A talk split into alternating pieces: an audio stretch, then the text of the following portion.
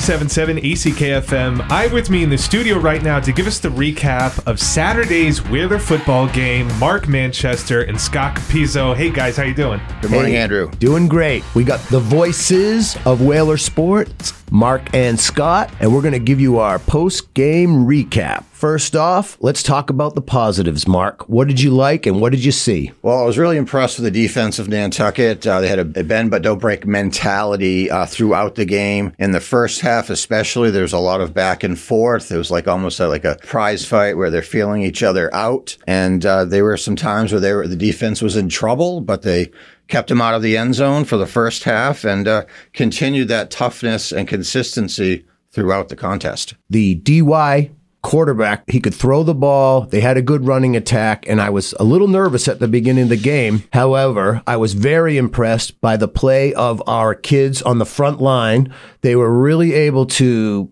not allow DY to have any type of drives. They didn't move the ball at all, and I was pretty surprised. I thought they looked like they were going to move it all around the field. Oh yeah, no, definitely the uh, the front uh, the front linemen, uh, especially uh, Xavier Stanley and uh, also uh, Sawyer Colby was involved there, like manning the front, the two tackles and the ends, Bennett and uh, Casp, and then Bennett went down and George Boucher came in and filled in for him for a couple, so he was able to fill in spots when called upon, and that must be encouraging for the coaching staff. Absolutely. And then when that front line does their job, that frees up the linebackers to really get in there and make some hits. Oh, absolutely. I mean, Downey and Murphy were all over the place. Almost every every tackle you heard 51 or uh, 52. So they're certainly manning that up. And then also um, Ian Williams was involved quite a bit. And as I mentioned, the defensive ends. And also you got to really be impressed with the backfield of the defense with the corners, Boys and Blodden.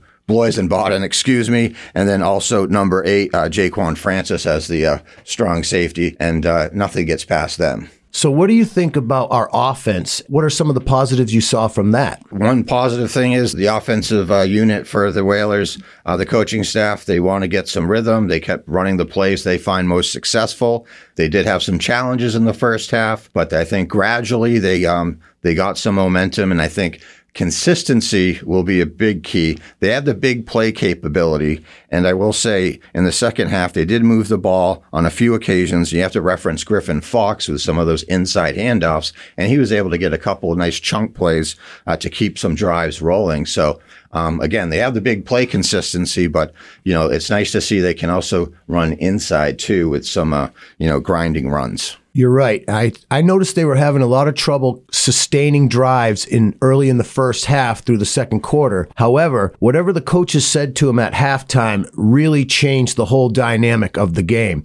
They came out, they seemed a little more confident. They were making mental mistakes early in the game, but during that second half, I felt that we took the the momentum of the, the game away from the other team. It was going back and forth one side to the other, and it could have gone either way throughout the whole game. But that second half was paramount, and I really saw our kids mature and adapt a little bit, which to me is a fantastic quality to have, especially this early in the season. Absolutely. That's the, that's the team concept. You got to help each other out. And, you know, and both sides of the ball, a lot of these kids are playing offense and defense. We were concerned about maybe their um, physical fitness, but I think um, the second half they're they're fit, they're they're ready to go, and uh, you know it's only their first game. Like I said in the broadcast, they missed the uh, their scrimmage that got canceled the previous week, so you know they got the game one under the belt.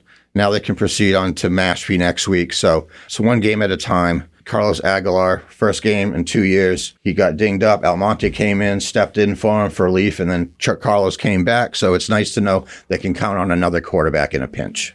Plus, I'd be remiss if I didn't mention some of the big plays that we got to see. We saw some amazing catches and touchdown runs, huge punt returns. I was very impressed with our special teams unit. These are the things in high school sports that it's hard for kids at that level to get down. Just beside the mental mistakes, these kids are really showing me some instinct for the game. And uh, I think it, it's going to be an exciting year, Mark. I, I have to agree, Scott, and some of those. Uh, you know, the onsides kick uh, team, and I referenced this. Owen Wilson, he had two kicks knocked to him, and he caught him. went down to the ground as you would, textbook. And first game of the season, considering it was kind of jittery at first, kudos to uh, to Owen and also the coaching staff because special teams, like you said, is a huge part, as we know by uh, by Bloys' touchdown run. So let's talk about the player of the game. Oh yeah, Jeremy Casp. Uh, he he was all over the place on defense. He had at least unofficially two and a half sacks in my book, and he was just a, a defensive menace, um, always there at the right time. And also on the other side of the ball, he is a, a big tight tight end target for the uh, quarterbacks, and he uh, caught that bobbled uh, snag. I think it was from Baden, mm-hmm. and uh, he continued to drive. So he's got good hands, and he also has a good sense for the ball on the defensive side. And he's pretty strong too. Guys, thank you so much. Before we wrap it up, I just wanted to ask you. You said it's Mashpee, right? Is the, the Mashpee game? Falcons? Yes. Do we know when that is? Uh, we believe it's on Friday. This time, Friday. This Friday, the seventeenth. Time to be determined. Uh, it'll be a nice contest. Uh, maybe Nantucket can exact a little bit of revenge. This past spring, they played in March, and uh, they were on the, the wrong end of a forty-three to nothing uh, loss. And it is an away game. Got and it. I'll tell you, Mashpee has been a thorn in our side for many years. They they are competitive kids and they, they like to play hard nosed football. However, we have had some success with them. It'll be a real fierce matchup. I agree, Scott. And uh, I did some research and some studying on um, on uh, Mashpee last night, and one of their biggest strengths is their offensive line. So I think they might put the Nantucket D line to a test. Well, we do got some big boys up there, so let's uh, make some noise, Nantucket. I hope you enjoyed our first post game podcast report coming to you from 97.7 FM ACK. The voices of Whaler football, Scott Capizzo and Mark Manchester. Whaler football, let's go.